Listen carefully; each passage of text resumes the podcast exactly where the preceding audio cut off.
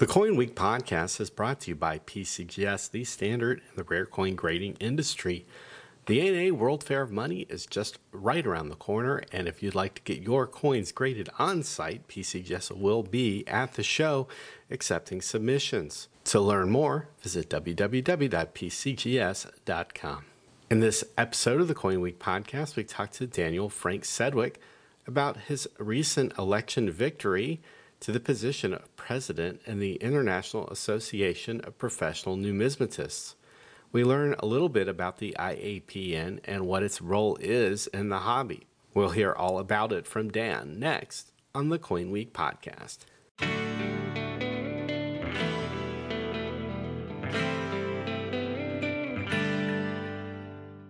Hi, Dan. Thanks for joining me on the Coin Week podcast. Thank you very much.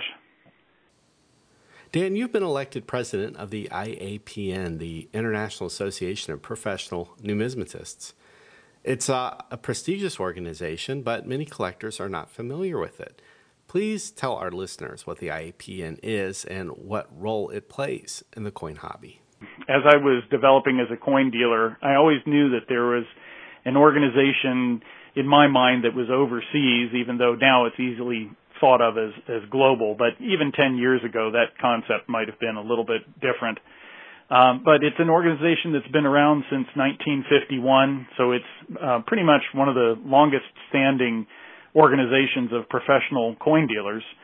And uh, it has always, within that time, had a, a very high uh, standard of, of ethics and a, a code of, of honor among the dealers you know, rather than being something like the ANA or the ANS where it's collectors and dealers together, basically anybody who is interested in coins, this is an organization that is restricted to professionals and, and specifically dealers in, in coins or related to that.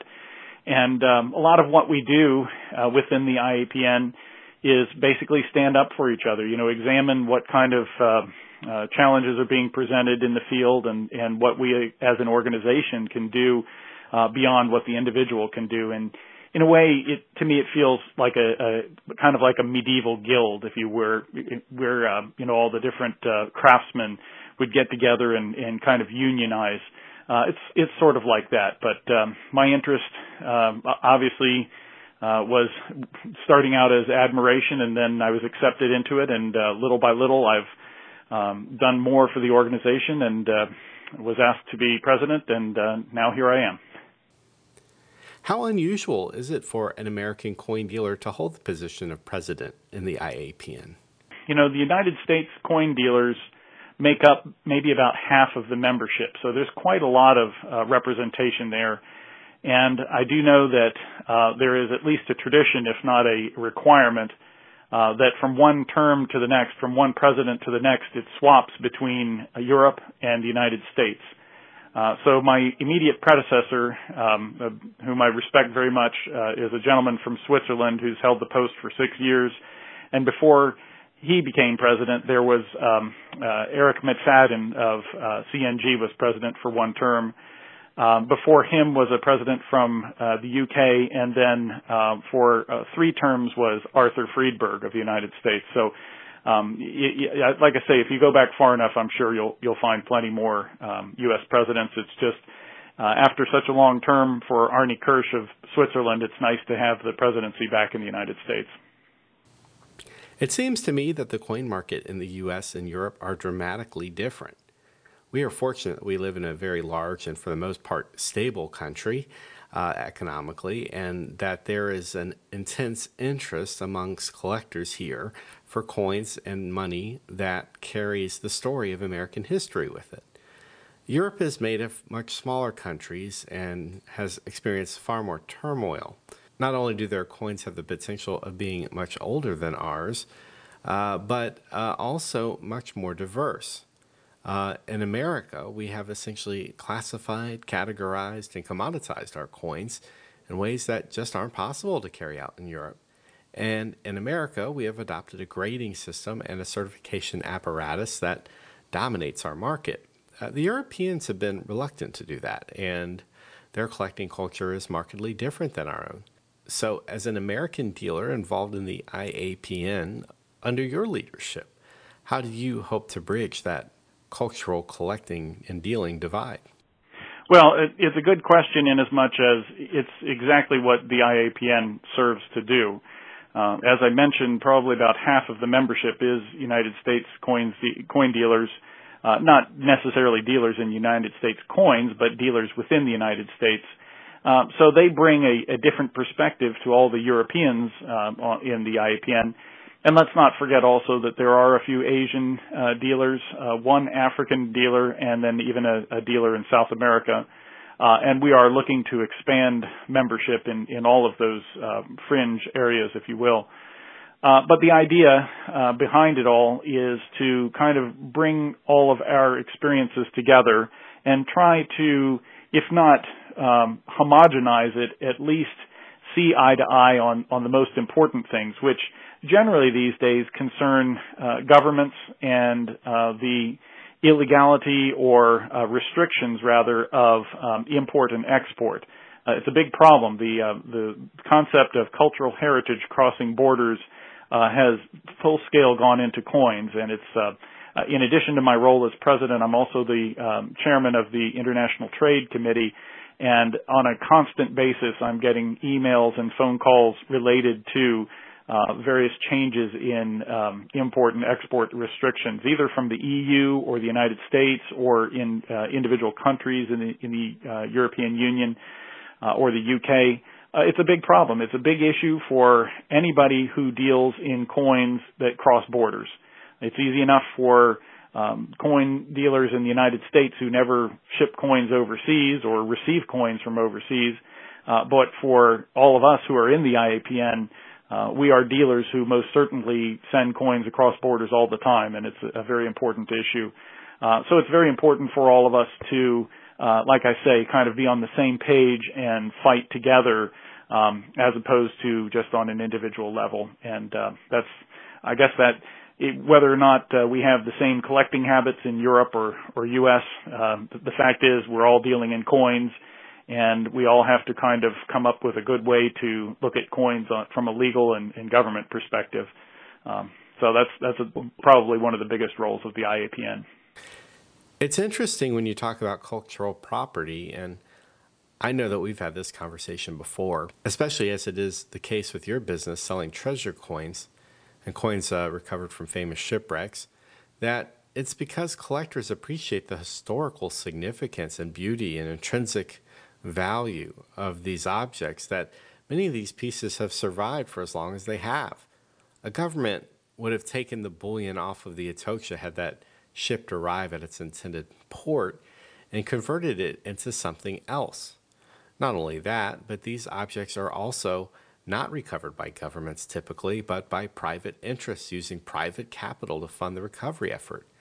You know, government has tremendous resources, and uh, they could put these resources into place to recover these objects should they desire, but recovering shipwreck gold never seems to rise to the top of the list of priorities for national governments. So again, the only reason we have these objects to collect is because the collector market and industry supports the preservation of these objects. Yeah, it, you know, and it's it's easy for us in the business to say that, and um, all day long, and with my colleagues, we just shake our heads and say, how could this possibly miscon- be misconstrued like that? Uh, but the, the fact is, if you talk to uh, the general public who have no knowledge about coins or anything related to coins or antiquities, they're very much swayed by uh, the um, the publicity that is given to what I call the archaeological lobby. Uh, and there are various organizations and individuals who drive that, very powerful and very uh, well funded uh, that I won't mention by name, but uh, it's a very difficult obstacle for us professionals because they run the media and the media basically teach the the general population that hey anything cultural or anything that has to do with the past anything that uh, could possibly have any connection to the past and might be valuable that should not be traded openly that uh, or at all and that's the challenge that we've got. And, and I, like I say, it's easy for us as coin people to, to laugh at that and say it makes no sense, but you'd be surprised to many other people, in fact, the majority of people, that makes all the sense in the world. And so our challenge is to try to reverse that, uh, while also keeping our noses clean and it's it's just not so easy, un- unfortunately. And and the the ridiculous part of all of it is that uh, if you were to say, okay, uh, you cannot have uh, um, private ownership of coins or antiquities, it should all go back to the countries of origin. As you say, you know that's it's all going to disappear at that point. It'll get melted down or lost or stolen again, um, and it, it really is it makes no sense at all. Um, but I might mention that really the source of all of this is something that is known as the UNESCO Convention of 1970, uh, which was, you know, a good idea at its in the time, but it just painted in too broad of a stroke, and and uh, the everything that was included in this um, convention, uh, as far as co- protecting cultural heritage, uh, it was a it's a long list of things, and one thing that's specifically mentioned is coins. And um, so any country that has signed on to this uh, this UNESCO agreement um, is beholden to uh, watch its cultural heritage in a numismatic sense, and that's where we're running into trouble. Um, you know, it's already on the books, and it's a question of just enforcement. Uh, you you can argue the ridiculousness of it all day long, but the fact is that's that's what's out there. And um, you know, any small country that has no power of its own to stop looting from its own um, areas is going to use this to their fullest advantage, and that's exactly what we're seeing. We're seeing a lot of uh, Middle Eastern, North African countries, known as MENA countries, that are having a lot of trouble uh, during wartime keeping uh, their own precious uh, sites from being looted. Uh, their their answer, rather than uh, trying to police it themselves, is to get bigger market countries like the United States to sign on to agreement that says, hey, any of any material from that was made in your country that crosses the border into the United States will automatically be examined at least and confiscated at worst, and um, if confiscated, sent back to the the country of origin. Even though that may be a coin that left the country many centuries before that country even existed as a current political entity. Um, so again, it, it's it's ridiculous, but we're fighting something that's been on the books now for 50 years or almost 50 years, and uh, um, it's kind of hard to explain why it's it's taken this long to get to this point, except to say that right now we have a very well-funded archaeological lobby that is that is calling the shots, and all we're doing is trying to mitigate the damage and and uh, survive for another day, basically our main fight actually is to shift the burden of proof because what's happening now is that the various governments are saying, okay, you have to prove that this this coin left this country centuries ago and has passed through auctions in Europe and, and whatever. And that doesn't happen. You know, there's most of the coins out there do not have paperwork with them. You cannot prove necessarily when they were when they left Greece or Italy or, or wherever. And so that's the crux of the problem. And for whatever reason, that burden of proof has been shifted to the importer and it needs to go back on the government of origin. If Greece, for example, says, look, we had an excavation in the 1970s and all this material was taken, um, that's up to them to prove that the coin that you have was from that excavation. That's not to say they don't do that, but these days their their uh, strategy instead is to say, well, look, if you can't prove that it didn't come from this, then we're going to assume it did and, and we can take it anyway. That's the big problem. Weren't we in a situation a few years ago where there was a, a sting operation where a junk box of unpedigreed coins of low value was offered uh, for sale to a coin dealer in Germany who agreed to buy them, uh, only to later face arrest and confiscation at a German coin show? I, I seem to remember something like this happening. Yeah, I'm, I'm vaguely familiar with that at, at Numismata, and yeah, that's that's the kind of thing I'm talking about. You know, this the burden of proof should be on the uh, the, the claimant. It should be on the the country that says this was illegally taken, and, and it rightly so. If if something is taken from Syria in in uh, like the past year or something like that, there should be some record of it. If a museum was looted and the material was taken from the museum, there should be some record and some way to prove that that came from there. But my my point is that rather than than having that burden of proof, it's the other way around. You have to prove that that's not where your coins came from, and it's a very difficult um, uh, task and impossible, in fact. But um, that's why most of what I've been doing for the IAPN as international trade chairman is to work with the government in the EU and, and the United States government through attorneys and lobbyists uh, to make sure that the, the wording is at least um, where it needs to be. There's not much we can do to to fight uh, the concept of coins being ca- cultural patrimony, although that is we are attempting that too. But we have to kind of take it one challenge at a time, and um, you know we we do what we can and and uh, we pay what we can too. Uh, again, we're this uh, uh, in numismatics we're we're really just a small lobby.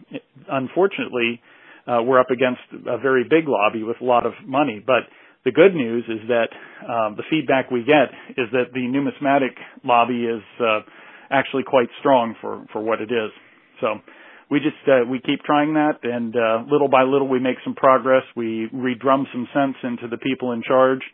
Uh, we have, um, for example, we have IAPN members in the United States. Uh, recently, we had them write letters to their congressman to fight an uh, anti-money laundering uh, initiative that was uh, defeated last year, and it'll be up for vote again this year, but uh, I expect that we'll have the same uh, type of campaign from our members to get together and, and understand what they need to do and then do it to uh, to affect our government change. So that's that's mainly what we do with with IAPN. So other than this issue, which I think we could both get worked up over and talk about it all day, uh, what are the other pressing issues that the IAPN is trying to address? Yeah, no, I'm glad you brought that up because I, you know, the one thing about international trade is that it is currently so negative, and I don't like to uh, dwell on the negative parts because there really is uh, so much good stuff going on. I guess maybe another negative thing you could say is that uh, the IAPN does a pretty good job of, of weeding out uh, counterfeits. Um, the negative part being that there are so many counterfeits. uh, but we're currently working to um, make our website uh, quite a bit more dynamic in that regard, um, and just kind of policing the business for uh, making sure that that companies are not selling counterfeits.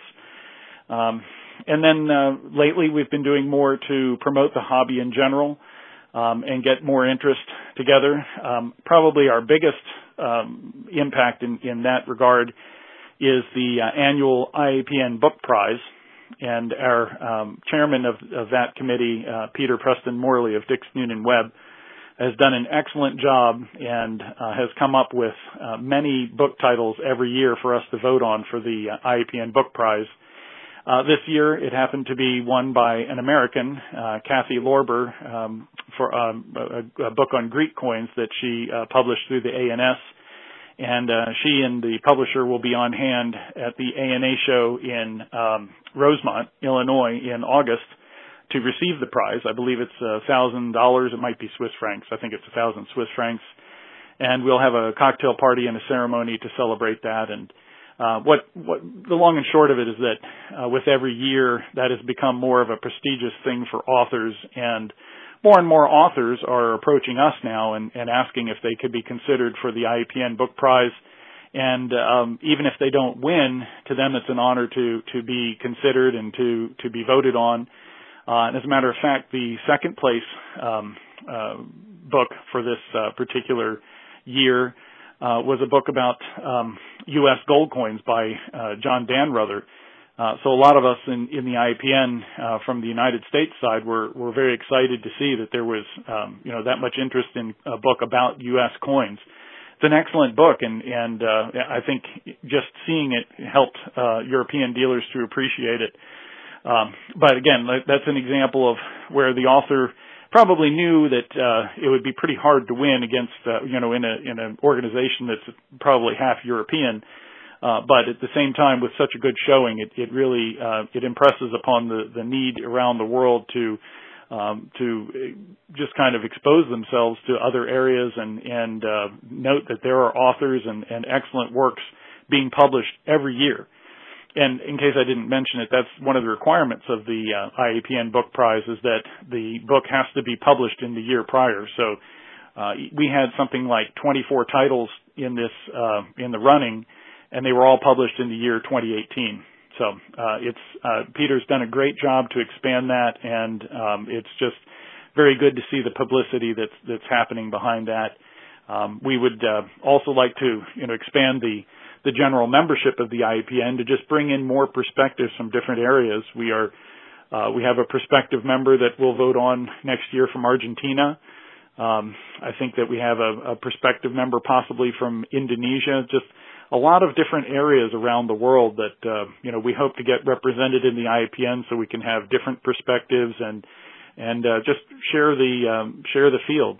I think that probably the most um, or the, the happiest and most enjoyable thing that we do is the uh, the General Assembly known as the Congress every year. Um, uh, as mentioned, it was it took place in Carefree, Arizona this year.